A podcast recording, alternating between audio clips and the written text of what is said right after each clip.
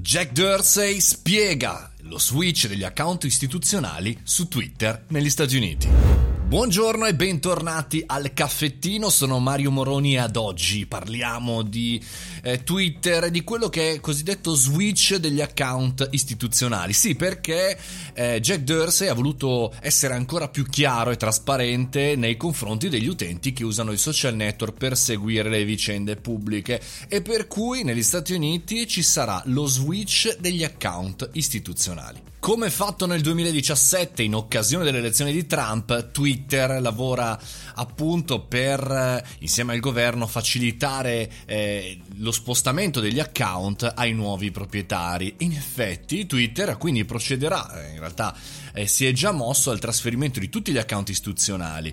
Per esempio, non so, eh, l'account di, eh, di Biden, Press Elect Biden, diventerà POTUS, ovvero il presidente degli Stati Uniti. Eh, Kamala Harris, che è Sen Kamala Harris, diventerà VP, ovvero vicepresidente, e via via, First Lady, eccetera, eccetera. Super interessante questo ragionamento perché da un certo punto di vista per noi addetti ai lavori è più facile perché già stavo seguendo alcuni account e vado a seguirne degli altri. Però c'è chi chiaramente alza già la manina, ovvero chi dice beh a questo punto è come spostare degli elettori da una parte all'altra. No, perché eh, gli account quando tu diventi presidente degli Stati Uniti viene azzerato quel chiocciola POTUS italiano, per cui parti da follower zero, da eh, traffico zero e quindi anche da post zero che comunque vengono congelati e spostati in un archivio così che rimarranno appunto quelli di Trump e quelli di Obama in precedenza per sempre pubblici e poi chiaramente tornerai al tuo account eh, in precedenza quindi non c'è nessuna agevolazione da parte di nessuno solo secondo me una buona eh, intuizione da parte di Dorsey e quindi di Twitter nel mantenere la comunicazione eh, in maniera più efficace e soprattutto più costante.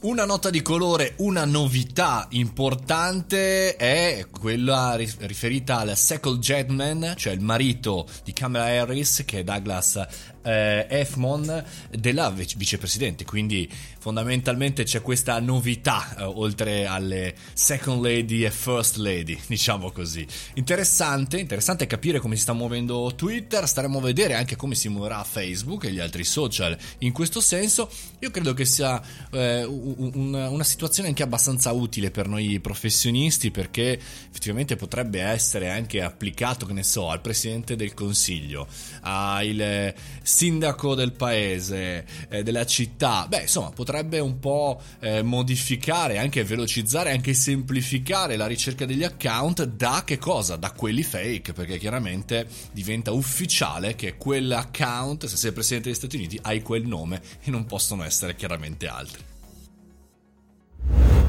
E con questo concludiamo anche il caffettino di oggi. Come sempre, io sono qui pronto, Mario Moroni, dal lunedì al venerdì alle 7.30 per il nostro flash briefing del caffettino. E poi chiaramente all'interno del canale Telegram Mario Moroni Canale, lì sempre, tutti i giorni.